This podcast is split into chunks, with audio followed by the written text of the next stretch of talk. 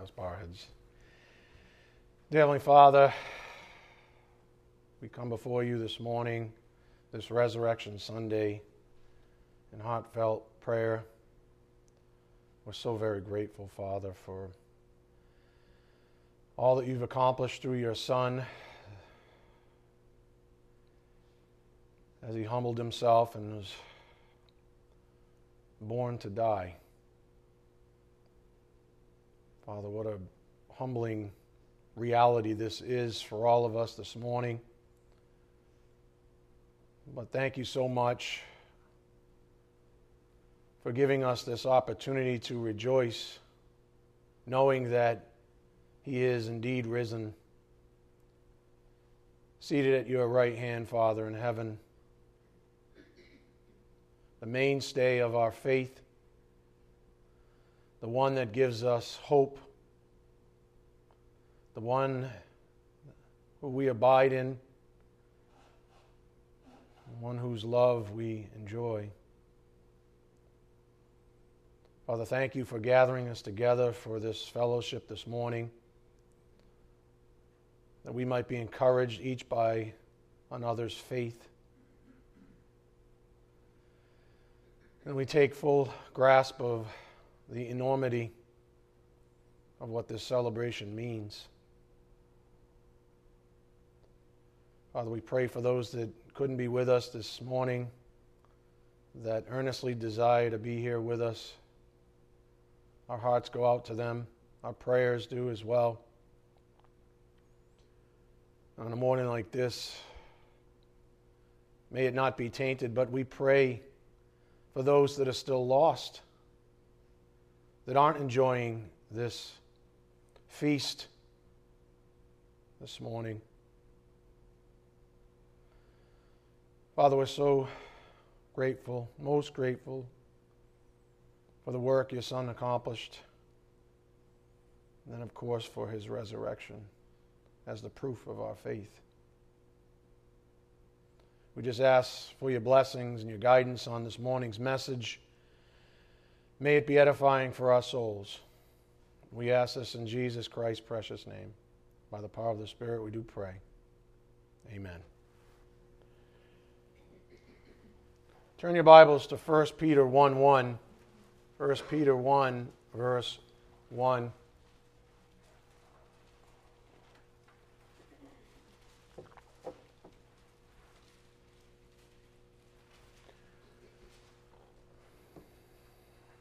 First Peter 1, verse 1. It's interesting because each time we have a holiday,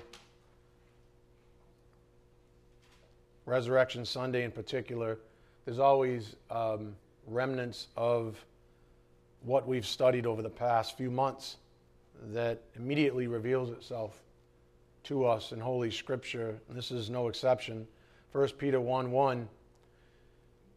Peter, an apostle of Jesus Christ, to those who reside as aliens, scattered throughout Pontus, Galatia, Cappadocia, Asia, Bithynia, who are chosen according to the foreknowledge of God the Father, by the sanctifying work of the Spirit, to obey Jesus Christ and be sprinkled with his blood.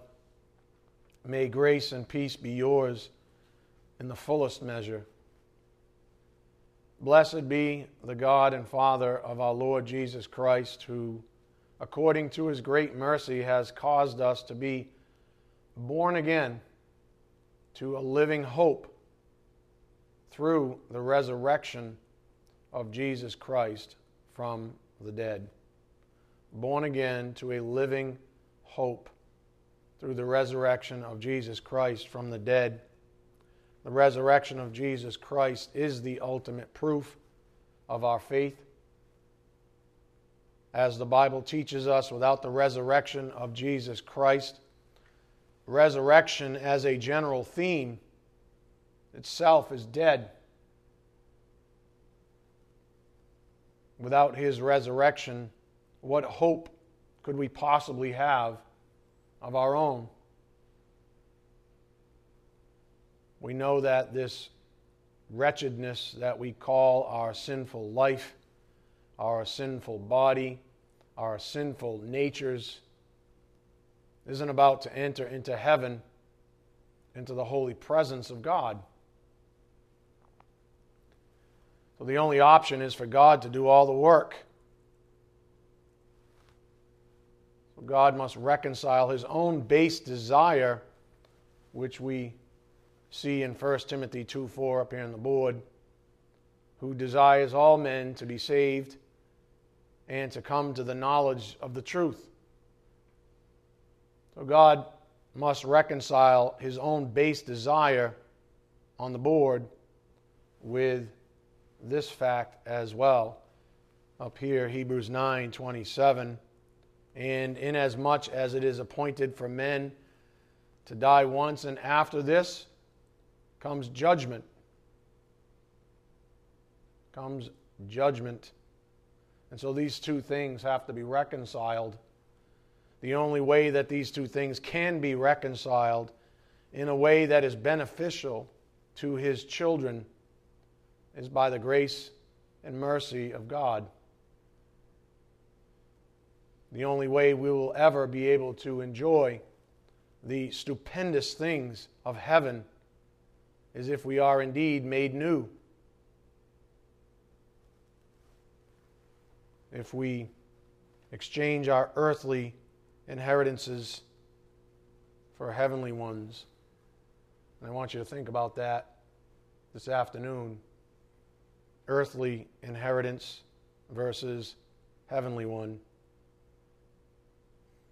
The only way we'll enjoy perfect fellowship with the Lord God in heaven is to be made new by the grace and mercy of God, to be given a new inheritance, as Peter wrote about. So let's continue with our passage. 1 Peter 1:3 again. Blessed be the God and Father of our Lord Jesus Christ, who, according to his great mercy, has caused us to be born again to a living hope through the resurrection of Jesus Christ from the dead. Up here on the board, this is a phrase that we've become quite familiar with over the past few months. Born again to a living hope. Our hope is based on the resurrection of our Lord and Savior, Jesus Christ. We are privileged to live in that hope as our reality, even though it is a future distinction, this resurrection of ours. We have faith that we have an imperishable inheritance already assigned to us, and that gives us hope. As we're going to see shortly up here on the board, 1 Corinthians 15:14, if Christ has not been raised, then our preaching is in vain. Your faith also is vain. If Christ has not been raised, if this is all a hoax, if the resurrection is a farce, I might as well not be here this morning, nor you, because both of our faith is vain. So resurrection is everything to us. Again, look at verse 3. Blessed be the God and Father of our Lord Jesus Christ, who according to his great mercy has caused us to be born again to a living hope through the resurrection of Jesus Christ from the dead, to obtain an inheritance which is imperishable and undefiled and will not fade away like our earthly ones do. It's not to sidetrack, but just for a smidgen, if you will. When people die nowadays in this country, it seems like everybody's worried about the inheritances.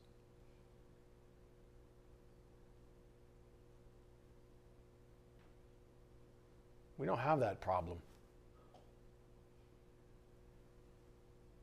to obtain an inheritance which is imperishable and undefiled and will not fade away like our earthly ones do, reserved in heaven for you, who are protected by the power of God through faith for a salvation, deliverance is in view, through faith for a salvation and deliverance ready to be revealed in the last time.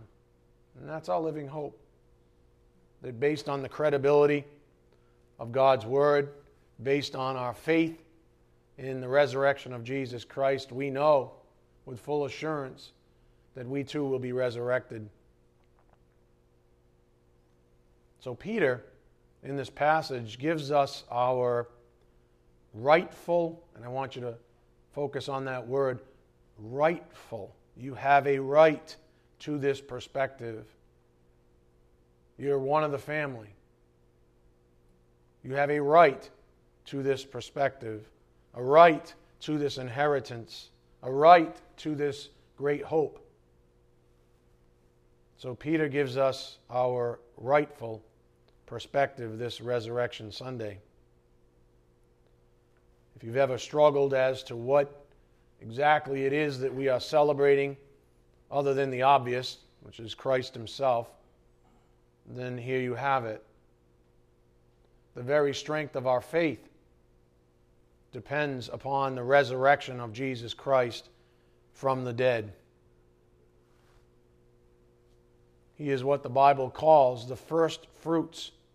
In 1 Corinthians 15:20, the Bible calls him the first fruits of the overall plan of resurrection communicated by God from heaven. And every last person will be resurrected, one way or another. In theology, we call the first resurrection the resurrection of the saints, believers. One way or another, we're all resurrected. This is a fact. Some to heaven, some to hell for all of eternity. So the Bible calls Jesus Christ the first fruits. In other words, he paves the way for us. If we are to be resurrected, he paves the way for us. Set the stage, so to speak. He even went to go prepare a place for his bride, as the Bible states. And this, our hope, our faith rests. And on a day like today, we have everything to be thankful for and everything to rejoice about, because we abide in a living hope. And so it's this living hope that we have that is founded on the resurrection of Jesus Christ from the dead that becomes the vehicle that delivers us to enjoying the freedom that he has given us. It becomes that vehicle. It takes us there, to that place, that estate of enjoyment. I could hear it in your voices this morning. So wonderful. Nice choice of songs, by the way, Scott. I could hear it in your voice this morning. We have a living hope, and it's on a foundation called the rock. And this knowledge, this experience, this reality, it becomes a vehicle that delivers us to enjoying the freedom we've been given. Kind of like a prisoner who has been set free,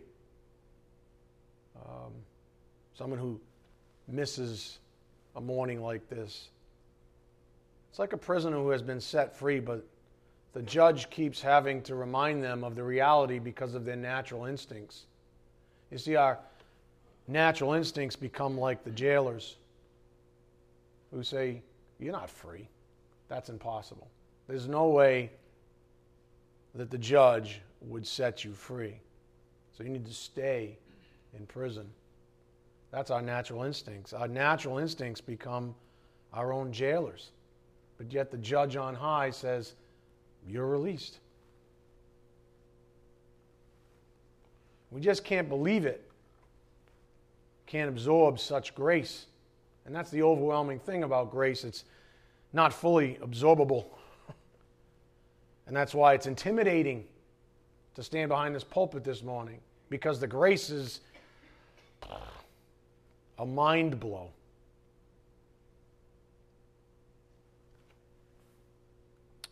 The truth is that Jesus Christ has been resurrected, and our faith is straight and true. So again, we have every right to rejoice this day, to enjoy it fully, to take the time. Hold your thumb. Go to Romans 6, verse 11. Romans 6, 11. We have every right this day to celebrate.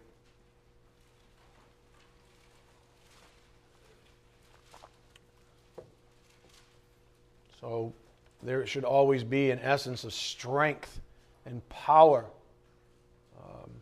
at the base of our celebration on a Resurrection Sunday, because Jesus Christ overcame the grave, overpowered it, conquered it. And look at this in Romans 6:11. This is what really brings it home. Even so, consider yourselves to be dead to sin. In other words, the grave is in view again, but alive to God in Christ Jesus.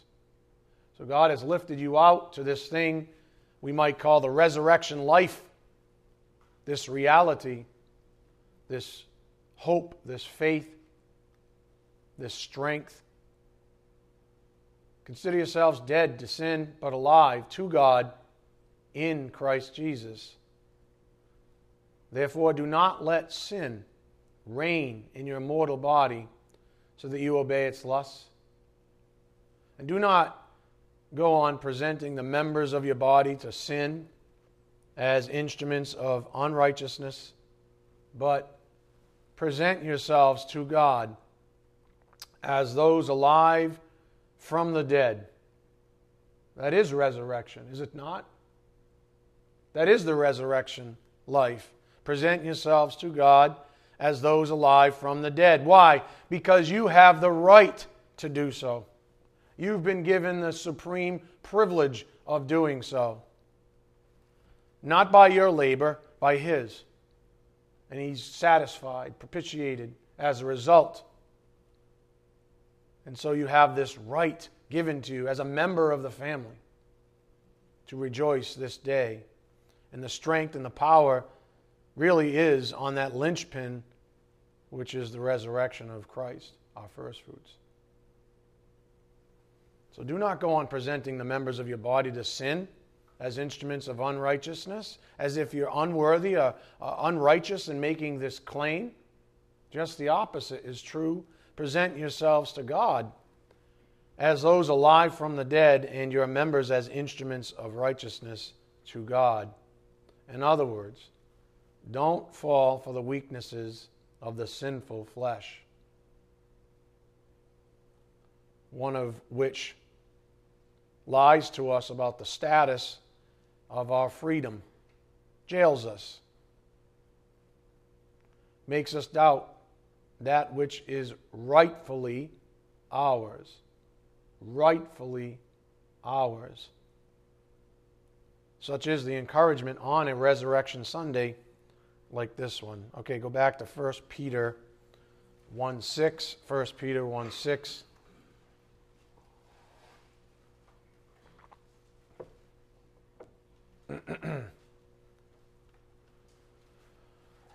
First Peter 1:6. In this you greatly rejoice. Just knowing what we know, just realizing what is rightfully ours, based on the strength of the resurrection of Christ. In this you greatly rejoice, even though now for a little while, if necessary, you have been distressed by various trials, so that the proof of your faith, being more precious than gold, which is perishable, even though tested by fire, may be found to result in praise and glory and honor at the revelation of Jesus Christ. Because if you're a believer, that's where you're going. You're part of the first resurrection. It's going to be stupendous. So we have been given supernatural strength even to persevere in this faith of ours. But as I've taught you, many years ago now, but it comes up often from this pulpit, often enough, faith must have an object. It cannot be vapid. Faith has an object. It has to. So many of our lessons from the Spirit over the years have been really whittled down to two categories. We might think of it this way, just for the sake of this morning's message. We have to have faith in something. And the two primary categories are self or Christ.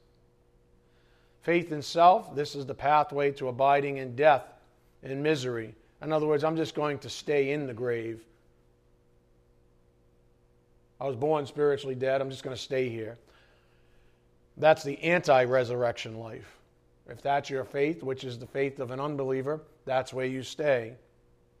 Are there remnants of that faith in us even after salvation? Yeah, that's what the flesh does to us. That's what our jailers do to us. It's too much that God did for you. There still must be a little left of you here. So go back to jail for a while. Go live in misery. Or you can have faith in Christ. This is the way that leads to life. And this is what we might call the resurrection life. Knowing that He's been resurrected. And the strength of our faith is in Him. So as I've taught over the years, we must have faith in an object. There has to be something that we cling to, something that we point to, something that we abide in. We can do either self, which is where we came from, or we can do this thing or have faith in Christ and be set free. And resurrection leads us to this inevitably and always. So we must have faith in an object. Faith requires some kind of proof, something real, something we can cling to. For the earthly minded, it is based on earthly facts. For the heavenly minded, it is based on heavenly facts. Paul wrote this very simply, 2 Corinthians 5, verse 7. For we walk by faith, not by sight. I wasn't at Calvary. Were you? We walk by faith, not by sight. Just because it's faith doesn't mean it's any less real. I've taught you this in the past. Your faith is more real than this, if you have it. That's a hard thing for the natural mind to grasp, because that faith given by God is stronger than this thing. More able, more capable, more real. Just because you can see it doesn't mean it's any more real. I know that sounds weird, but it's true. True faith is more real than this thing.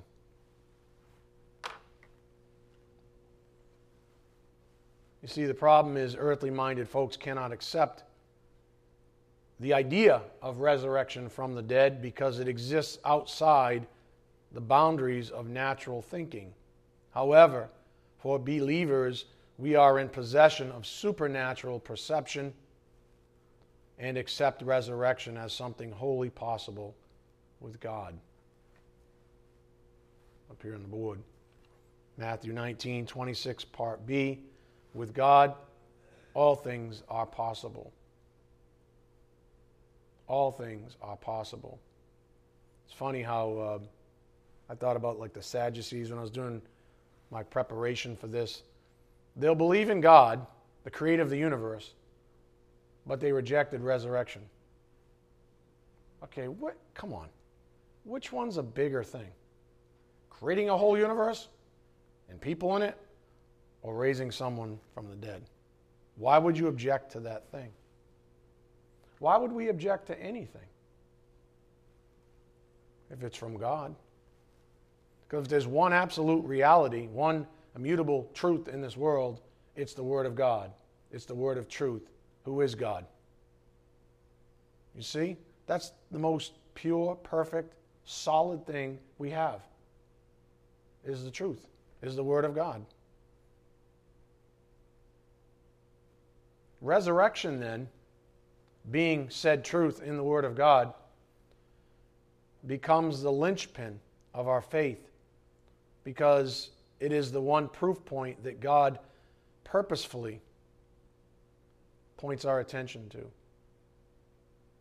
He wants you to use it as the linchpin. He wants you to think about it in powerful terms, in righteous terms. He wants you to think about it rightfully, as the basis of your rightful proclamation that you are one of God's children, that you have a right to live this living hope, that you have a right to all these blessings. He wants that from you. And he says, go ahead, look at the resurrection of my Son. I gave that to you as a gift, so that thousands of years later, all of you can still point to it. Say, see, I'm not a liar. There's no reason to doubt. I did exactly what I said I was going to do. So resurrection becomes the linchpin of our faith, because it is the one proof point that God purposefully points our attention to. It's not just a symbolic representation of being lifted out of the grave.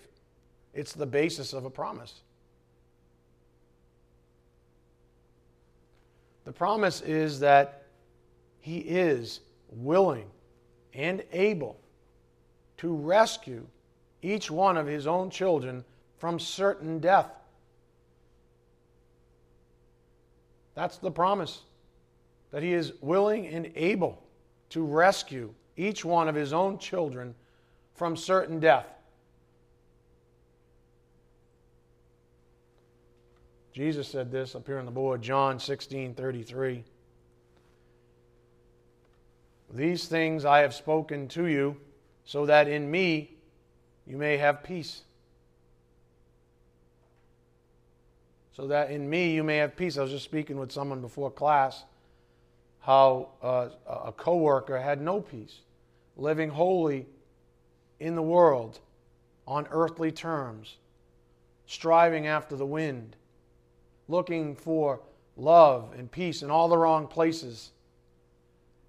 And this person could not understand, with the simplicity of this other person's life, how they would have peace.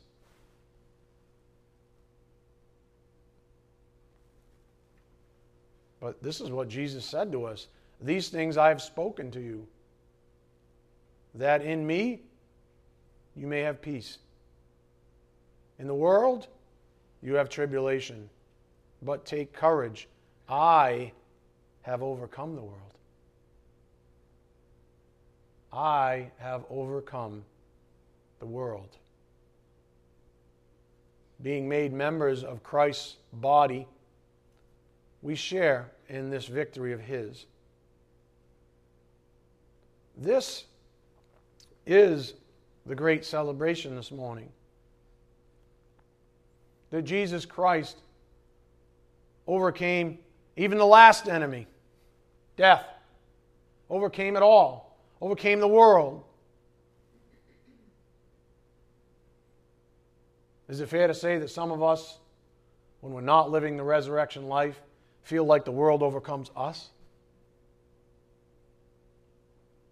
That's not our right, which is why it's not righteousness. He says, I overcame the world, and you're in me. You're the overcomer here.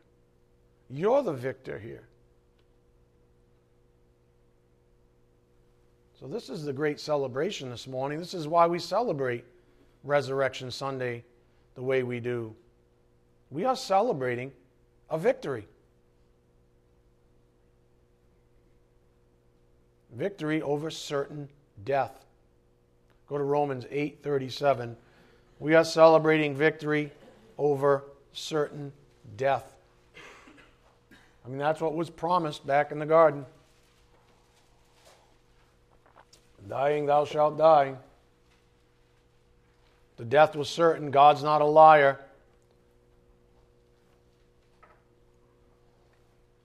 Romans 8:37.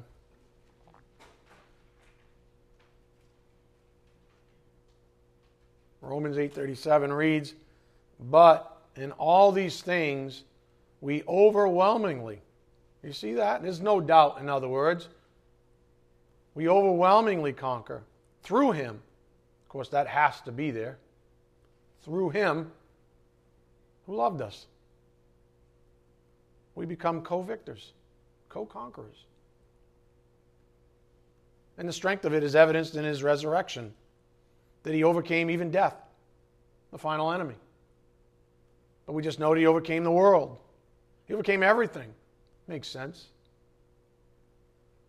But in all these things we overwhelmingly conquer through Him who loved us. For I am convinced that neither death, nor life, nor angels, nor principalities, nor things present, nor things to come, nor powers, nor height, nor depth, nor any other created thing will be able to separate us from the love of God, which is in Christ Jesus our Lord.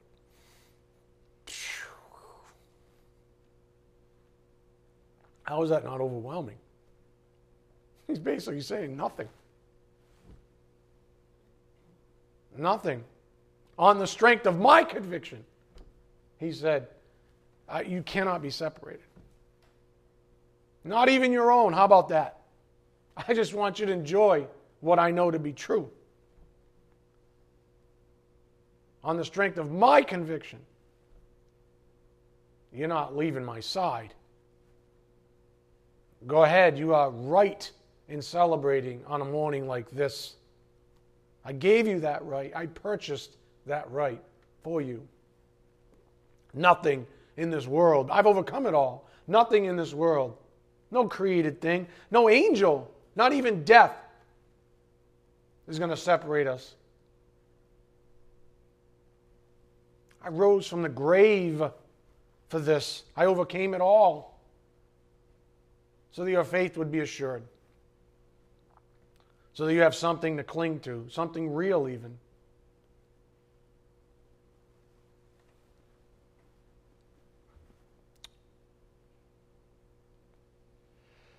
Resurrection implies overcoming death itself, does it not? Yep. I mean, what else is left?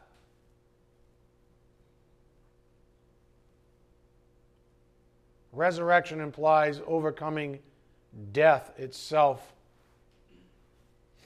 It's that thing that God warned Adam and Eve about in the garden not to let loose.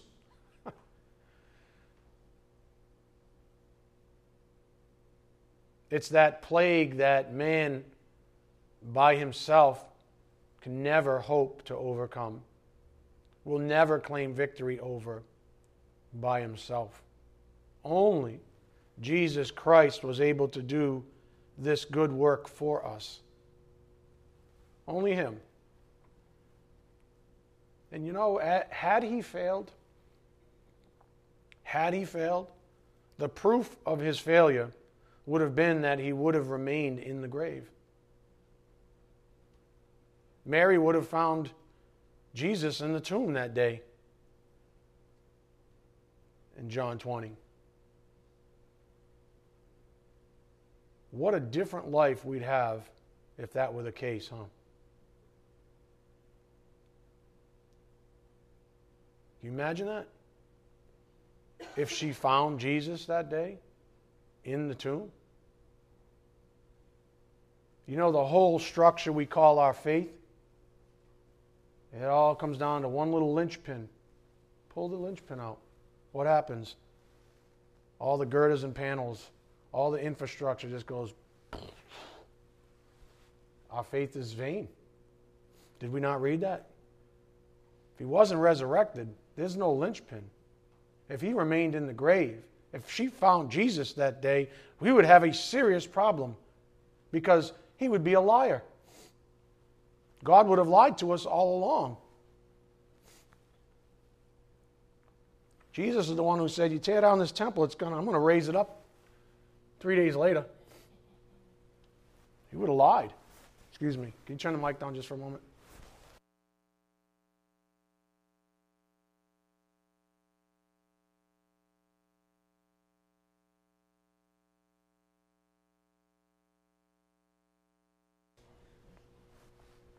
Can you imagine that? Just put that in perspective. Can you imagine if she found him?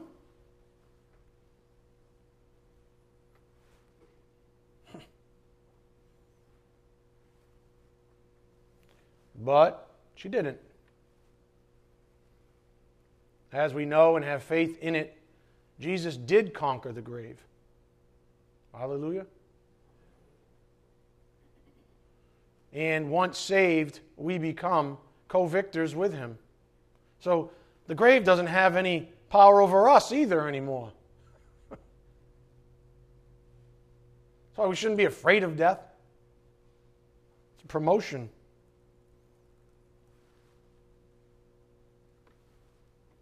So once saved, we become co-victors with him.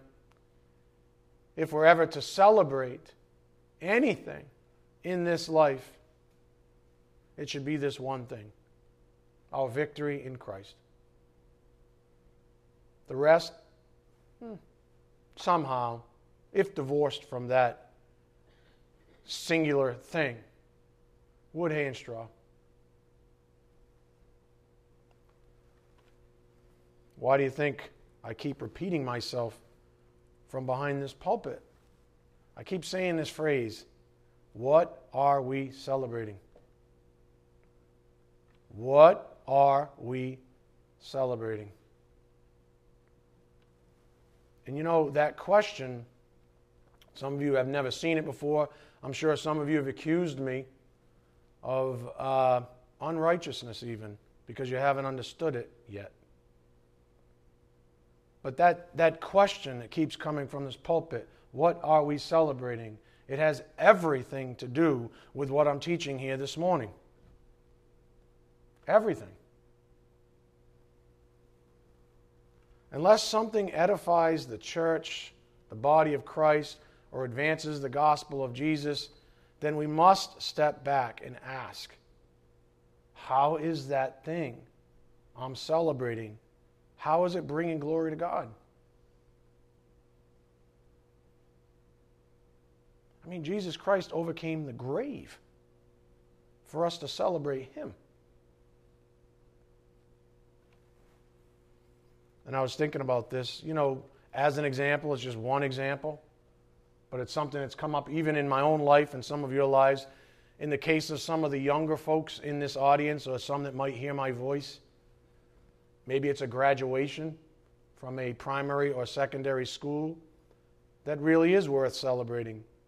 Why? Because as children of God, they're on their way to working as unto the Lord, to provide for their families or their future families, to lead disciplined lives, working for and eating their own bread. I am willing to celebrate such things because they are in accord with the word of truth and the will of God. That's very different from some of the other things people ask us to celebrate. So much of it is a farce. So much of it is a farce.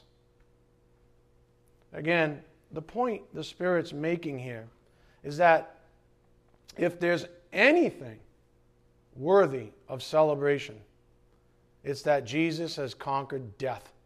And we have the incredible privilege of being asked to join him in this celebration. If there's anything worth celebrating, that is it. And if something is divorced from that celebration, then we have to raise an eyebrow. Go to 2 Corinthians 2:14. And so this morning, a day like this morning too, is also a point of focus to get us thinking right. To get us thinking righteously. We have a right to celebrate the way we're celebrating. But yet, anytime there's a right, anytime there's righteousness, there's unrighteousness. For something to be right, something has to be wrong as well. We have a right to celebrate Christ and anything connected to this victory. But we don't have a right to celebrate things divorced from it. It's like Jesus said, let the dead bury the dead. Let the unregenerate celebrate the worldly stuff. So we celebrate anything, even the birth of a child, you name it. Marriage. Find what's worth celebrating. Find that aspect of that event that's worth celebrating, that brings glory to God, that reminds you of Resurrection Sunday, that reminds you of your victory in Christ, that reminds you of the things that He overcame for you to establish your own faith. That's worth celebrating. 2 Corinthians 2:14, but thanks be to God who always leads us in triumph in Christ and manifests through us the sweet aroma of the knowledge of Him in every place. For we are a fragrance of Christ to God among those who are being saved and among those who are perishing. To the one, an aroma from death to death, to the other, an aroma from life to life. When we are born again, we are saved from certain death. We are co-conquerors with Christ Jesus. And we are given faith to secure it all, abiding in a living hope as victors. Up here on the board, 1 John 5:4 reads, for whatever is born of God overcomes the world. And this is the victory that has overcome the world. Our faith. Our faith. I want to finish. Before we get in, I'm going to have Scott come up and do communion service for us. But I want to finish our message with arguably one of the most recognizable passages of Holy Scripture on the topic of resurrection. We'll just read it together. Hopefully my voice holds out. Go to 1 Corinthians 15:1. 1 Corinthians 15, verse 1.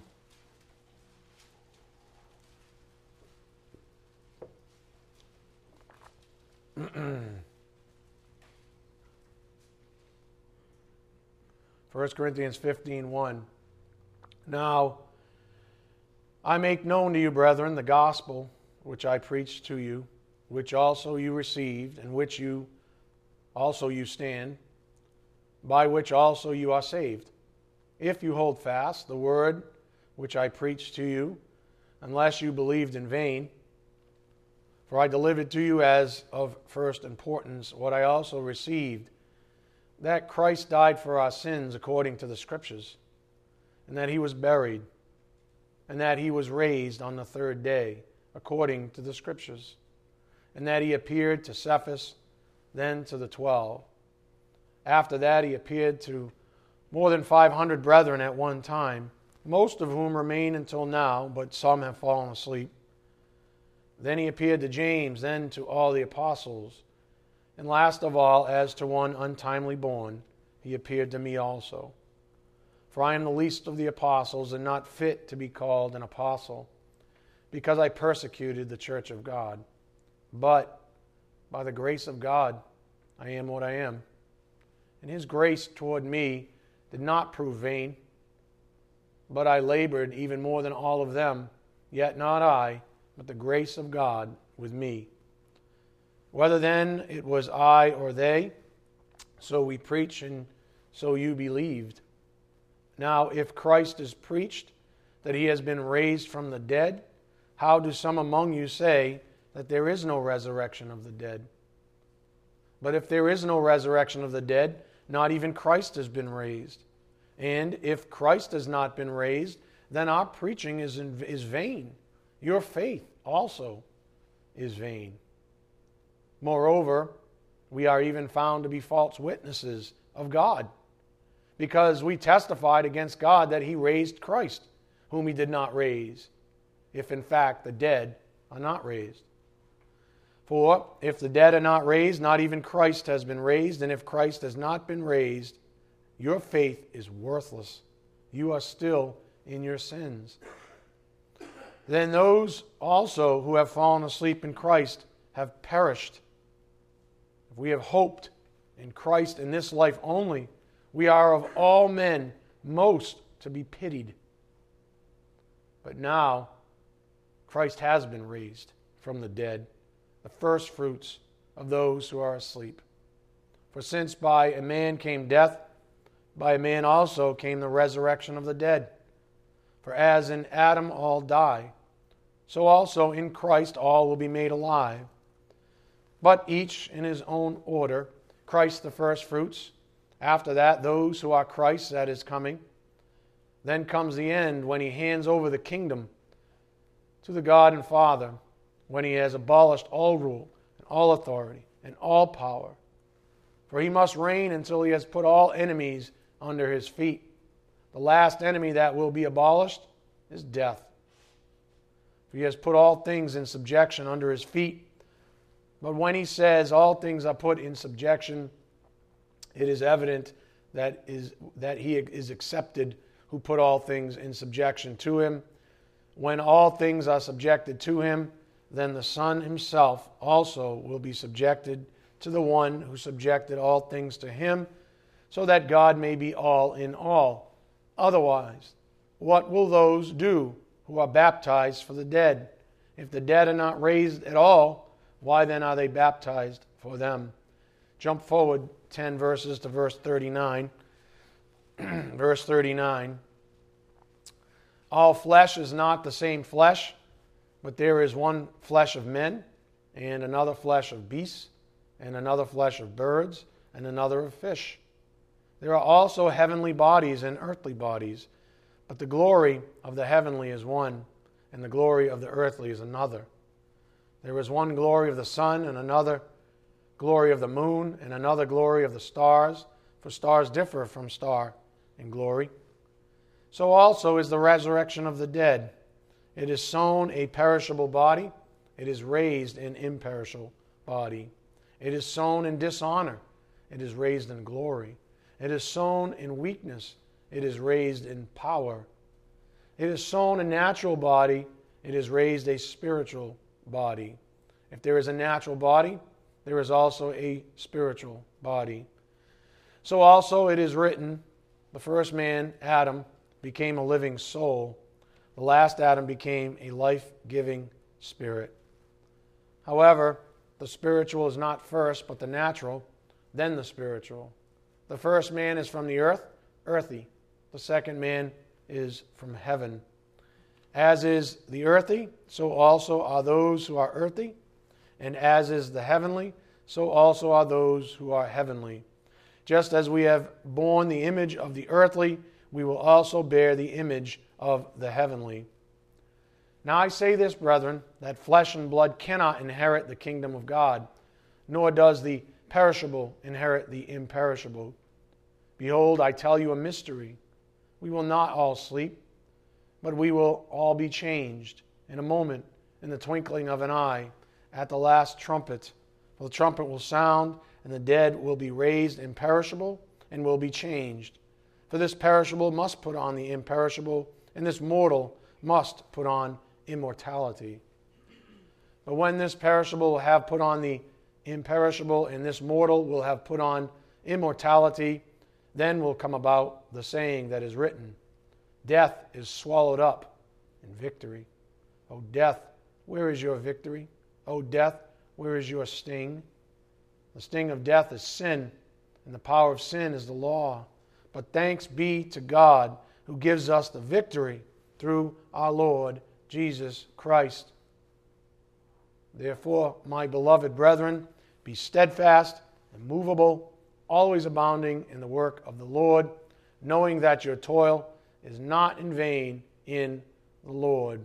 Up here on the board, on this beautiful topic this wonderful celebration we call Resurrection Sunday.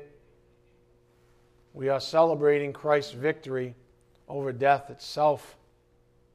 Being made members of his body, we abide in a living hope by grace through faith as co-victors, knowing that Jesus Christ is the first fruits of the resurrection of the dead unto life.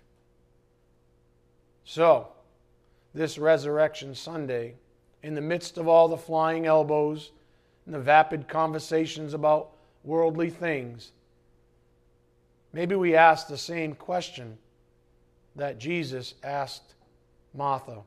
Go quickly, John 11:25. Maybe we ask this question this day. Maybe this is the point of it all.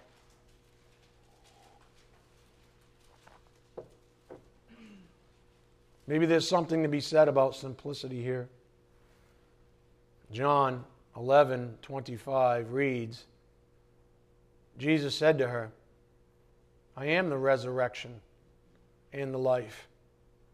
He who believes in me will live even if he dies. And everyone who lives and believes in me will never die. Do you believe this? Maybe that's the question we focus on this Resurrection Sunday. Amen? All right, I'm going to have Scott come up. Gentlemen, please get the elements ready for communion service.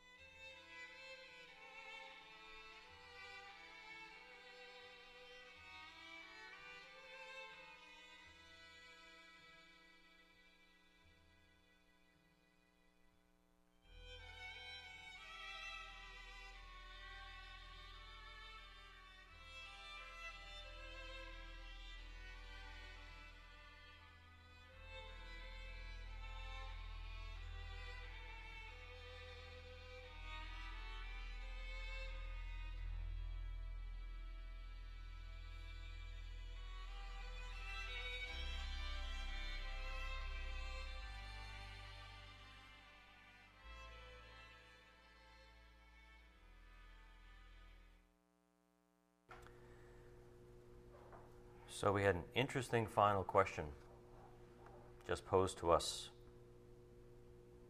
Do you believe this? And as usual, you'll see how the Holy Spirit weaves these things together for us.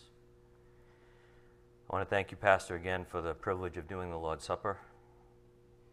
When Pastor gave me this chance to present the communion service, two passages immediately came into mind. I immediately prayed, and he, bam. And you got to love when you know it's from him and you want to share these things. So please be careful with your communion elements and open your Bibles to John 20, verse 26.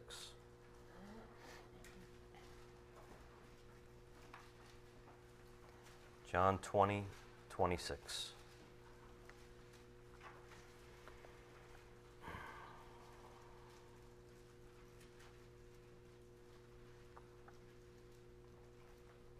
And know as we read this passage, this is after Jesus' resurrection from the grave. John 20:26. After 8 days, his disciples were again inside, and Thomas with them. Jesus came, the doors having been shut, and stood in their midst, and said, "Peace be with you." Then he said to Thomas, "Reach here with your finger, and see my hands, and reach here your hand, and put it into my side, and do not be unbelieving, but believing." Thomas answered and said to him, "My Lord and my God." Jesus said to him, "Because you have seen me, have you believed? Blessed are they who did not see and yet believed." So that last statement there is the opportunity that every single one of us has.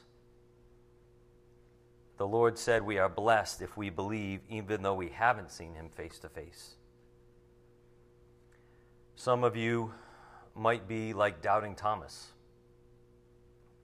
Maybe you're here at church today because you should be, maybe out of obligation, or you've come for another person, and you don't really believe in the Lord Jesus Christ in your heart.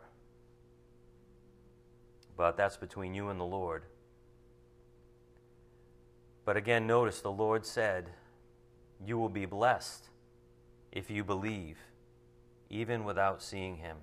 And we've seen recently the word blessed means happy, an inner joy. The Lord said you'll be blessed if you believe even without seeing him. The Bible says those who place their trust in Christ will receive the ultimate blessing, being saved for all eternity, resurrection, life. Also, after our Lord's resurrection, he passed on to us what is known as the Great Commission. And I want you to see carefully what he said here. Go to Luke 24. Go back one book to Luke 24, verse 44.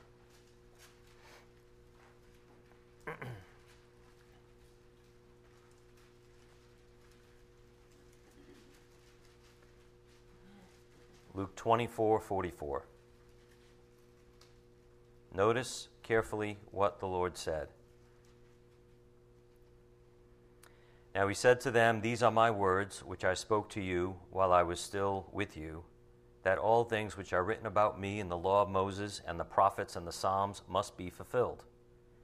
Then he opened their minds to understand the Scriptures, and he said to them, 'Thus it is written, that the Christ would suffer and rise again from the dead the third day, and that repentance for forgiveness of sins would be proclaimed in his name to all the nations, beginning from Jerusalem.'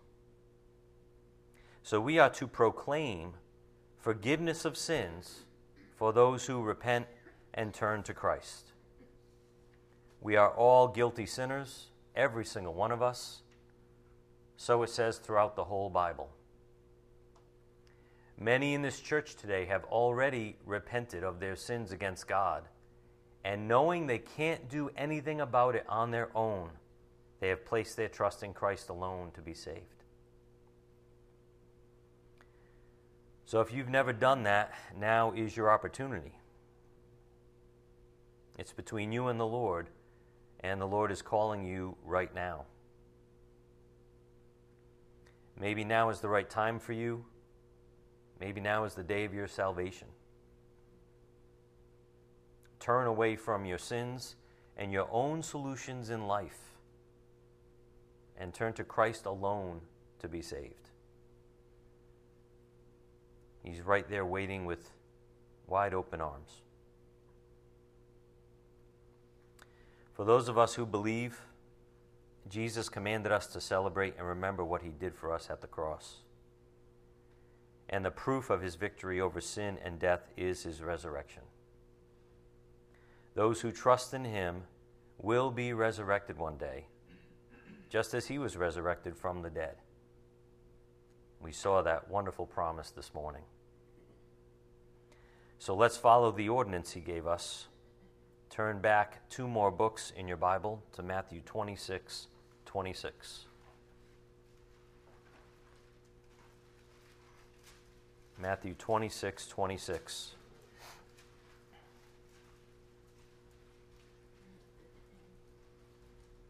For those who believe in him, for those who surrender in faith and choose to follow him, this is an ordinance that he wants us to remember him by. Matthew 26:26. While they were eating, Jesus took some bread, and after a blessing, he broke it and gave it to his disciples and said, "Take, eat, this is my body." In memory of our Lord, let's eat the bread.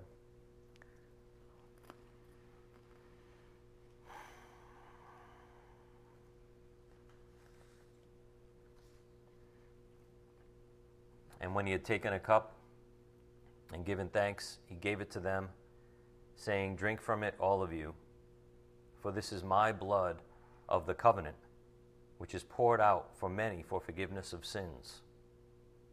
But I say to you, I will not drink of this fruit of the vine from now on until that day when I drink it new with you in my Father's kingdom."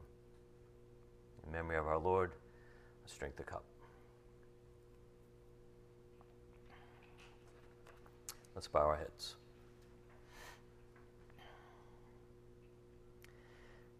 Dear Heavenly Father, we thank you so much for this privilege to stop and remember him and all that he did and the proof of his victory by the resurrection from the grave.